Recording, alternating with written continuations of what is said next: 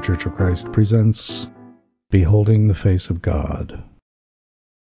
The reflection by the Reverend Jeanne Randall Bodman presented on Sunday, October 29th, 2023.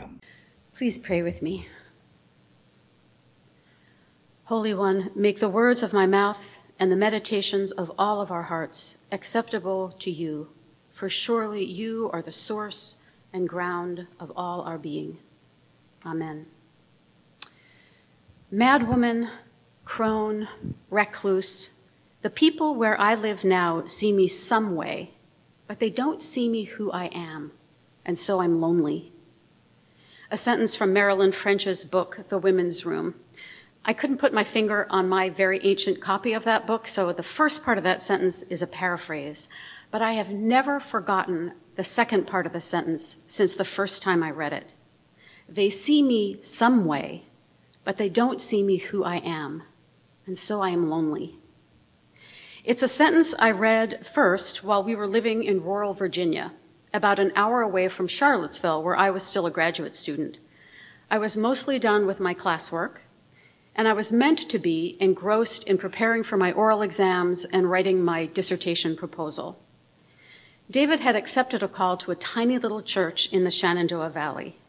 So we moved into the parsonage, which had a beautiful view of the Massanutten Peak out the front window and the whole Blue Ridge Mountains out the back. It was a gorgeous place, and it was a beautiful little church. It was a little church full of people, lovely people, every one of whom had lived their whole life in that valley, every one of whom had parents and grandparents and great grandparents who also had lived their whole lives in that valley. Getting oriented to that community meant not only learning names and family connections and learning where people lived, but learning where their home place was and their parents' home place and the farm that the first ancestor had farmed. They were rooted there. I want to stress again that they were a lovely group of people. Before I say that having learned that I grew up in, in a Philadelphia suburb and went to seminary in New York City, that not only did I enjoy that, but that my mother had grown up in New York City, was raised there, they never asked me a single other question about myself again, except, of course, when I would be having my first child. that they wanted to know often. They saw me some way Yankee, urban, lefty, foreigner, but they didn't see me who I am. And so I was lonely. I was utterly disoriented and undone by my loneliness.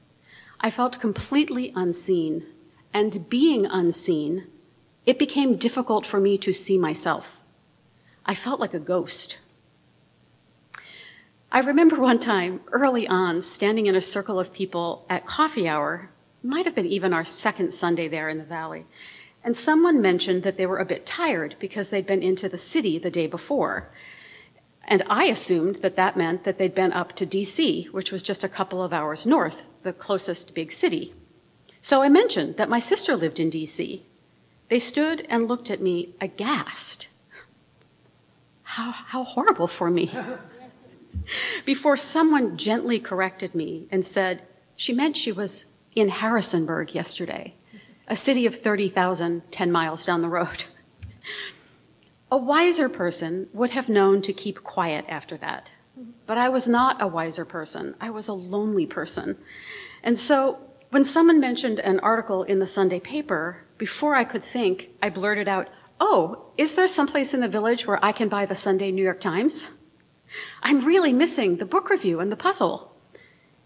They looked at me as if I had asked for something almost obscene. And then, because they were kind people and gentle people, they all looked away and pretended I hadn't spoken. I don't mean to paint this group of people who were truly big hearted and kind hearted as backward in any way. They were simply rooted where they were and beyond that was just not part of their world. So I struggled to be part of their world. They couldn't see me who I am, and so I was lonely. It took me a long time to recover and reset from that, but it has never been repeated in my life. But I've never forgotten that hollowed out feeling. Now, right now, the US Surgeon General Vivek Murthy has identified loneliness as an epidemic in our country. One profound enough that he has decided that it ought to be classed as a health crisis, and it needs to be identified as that and addressed as that. He wrote this Our epidemic of loneliness and isolation has been an underappreciated public health crisis that has harmed individual and societal health. Our relationships are a source of healing and well being hidden in plain sight, one that can help us live healthier, more fulfilled, and more productive lives. Given the significant health consequences of loneliness and isolation, we must prioritize building social connection the same way that we prioritize other health concerns like tobacco or obesity or substance use disorders. Together, we can build a country that's healthier, more resilient, less lonely, and more connected.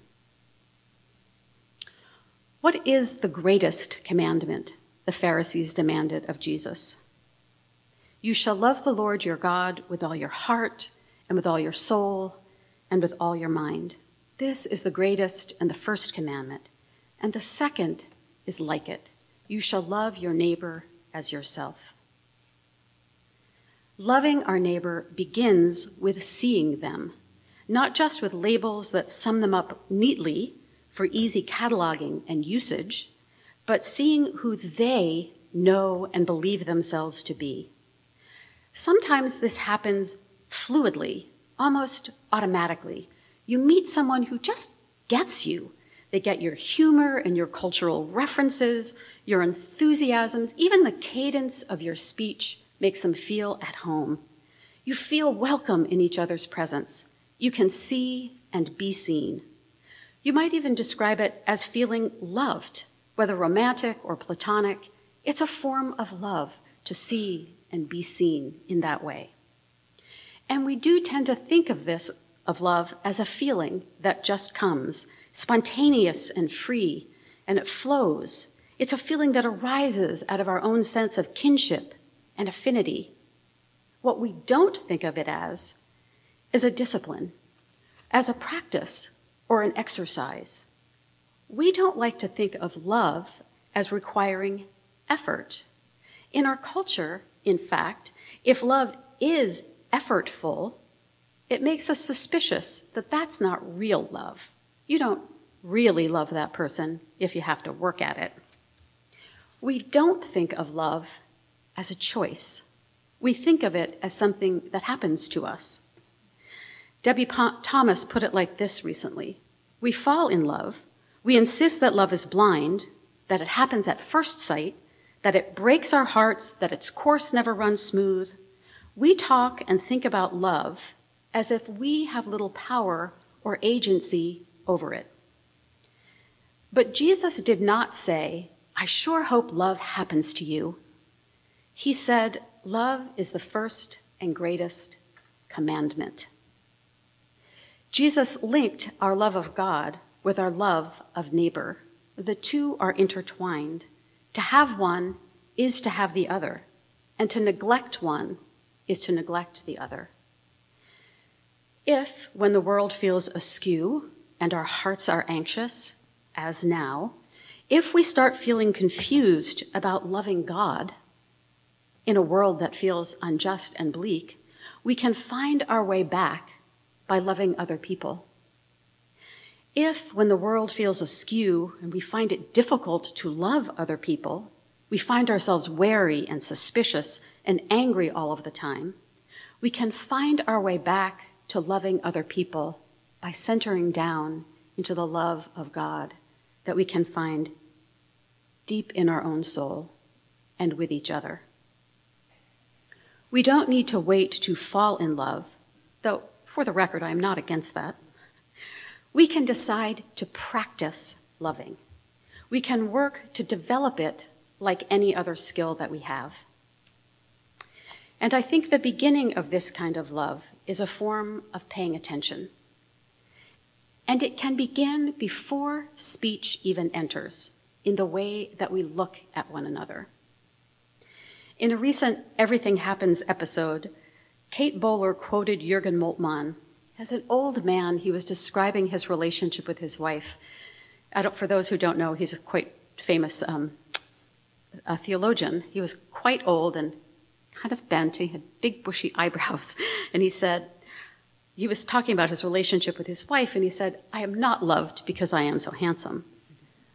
But when my li- wife looks at me, I am beheld. Kate described another person, her interview partner, David Brooks's wife, Anne, and she said, Anne expects every person in front of her to be poetry. She imagines beauty, and then I think she gets that reflected back to her.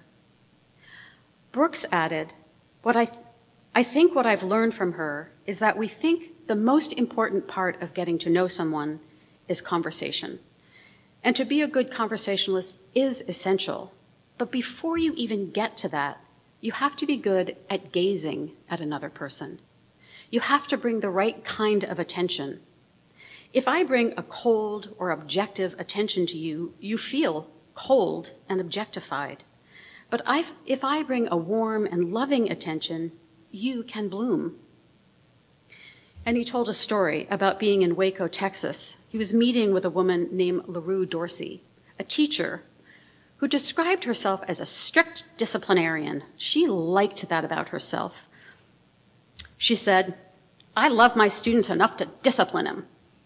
And then a mutual friend of theirs came into the room, a pastor, wonderful guy, the kind of guy who, when he couldn't get homeless folks to come to his church, opened a church in the underpass where they lived and called it Church Under the Bridge.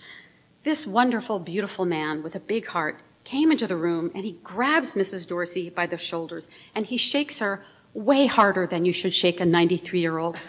and he says to her, Mrs. Dorsey, Mrs. Dorsey, you're the best. I love you. And this stiff, strict, firm, stiff upper lip disciplinarian turned into a nine year old child with bright eyes, beheld and beloved because of how she had been looked at.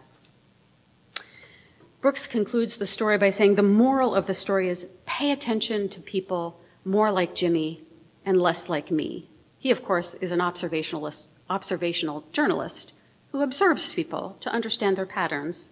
But when Jimmy sees somebody, he sees someone made in the image of God. When he looks at them, he's looking a little into the face of God. He's looking at somebody with an immortal soul and of infinite value and dignity. When we meet a stranger, the question in their mind is Am I of value to you? Am I a priority here in any way?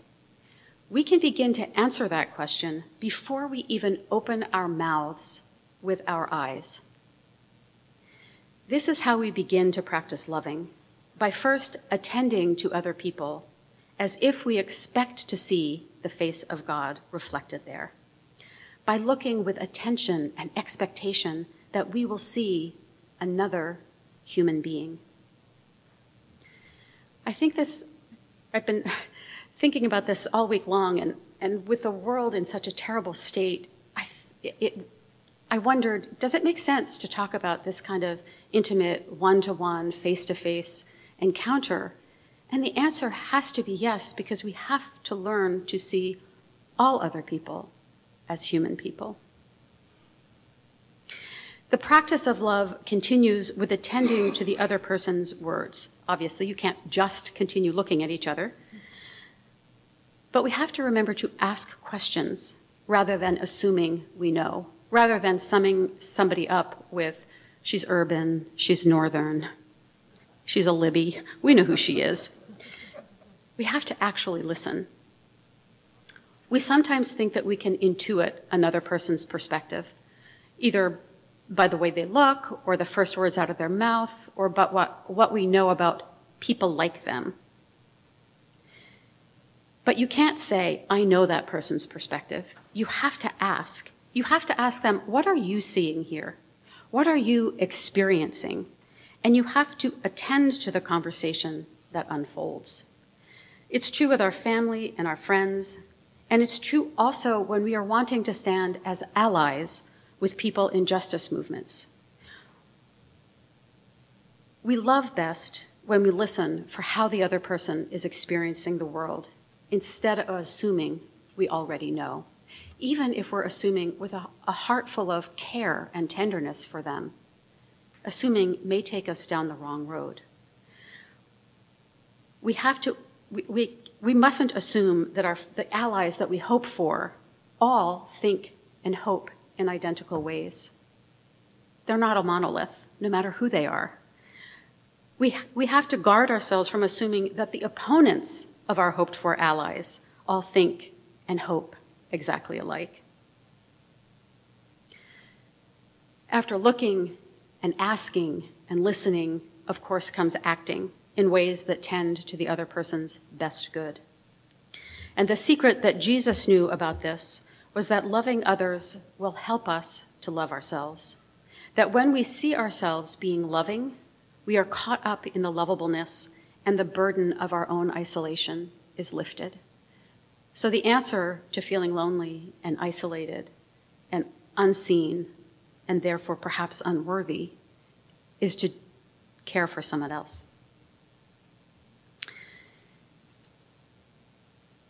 This sequence of attending and listening seems to me to hold true for practicing and perfecting the skill of loving in all our relationships, beginning with our closest family, those we fell in love with, but then also have to live with, whose beauty we see, but whose flaws are also in the house with us.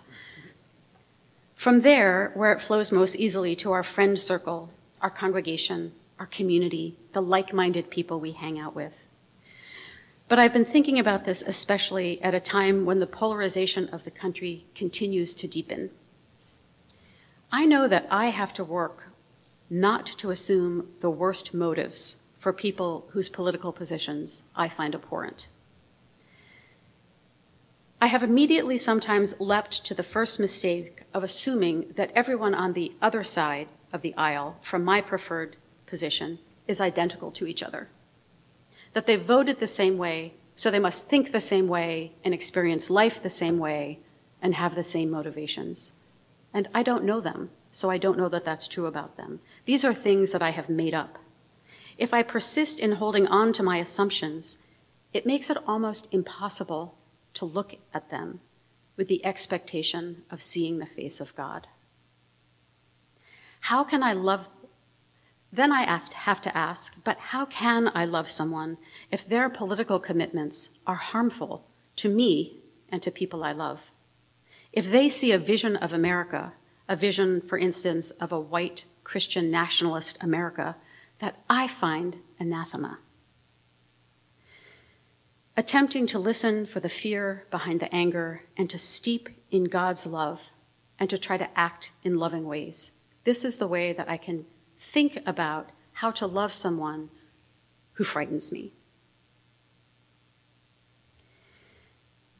I was heartened by the words of Bishop um, Charleston this week about loving the world defiantly and refusing to give up hope. He wrote, Is there such a thing as defiant love? I believe so because I feel it. The more the world sinks into struggle, the more intense my love becomes. I defy the headlines from owning history, and against all odds, I am determined that mercy and peace shall prevail. I will not give up, go away, or be quiet. My love for this earth and all her people is non negotiable. My hope, more stubborn still. And I think it is that kind of love that Jesus is calling us to. It is not a love that says whatever the other person does is fine. It is a love that says the other is not a monster. They're a human being who is hurting other human beings. And I must stand in God's love to open up, Jesus calls us to love with a stubborn hope, a stubborn, defiant hope, to root ourselves like a tree beside the water of God's instruction and God's love, and to thrive in that loving. Because the world is a harmful place. Harmful things are happening all the time. But being caught up in rage and hatred for the harm doers will not help those who are being harmed. Our call is to help those who are being harmed and to work to stop the harm, not to hate those who are doing the harm, because it won't stop them and it won't protect those who are in harm's way. The call to love can sometimes sound like, like Pollyanna, but the call to love is a call to stand for justice for all the people. It's a call to stand with those who are being harmed, and it's a call to, to call those who are doing the harm back to their humanity. I invite us all to take a deep breath and remember a time when you were most seen. When the person beholding you was beholding the face of God in you. And to carry that into the world with us as we encounter other people in our neighborhood, other people on our news feeds, other people in the world beholding the face of God.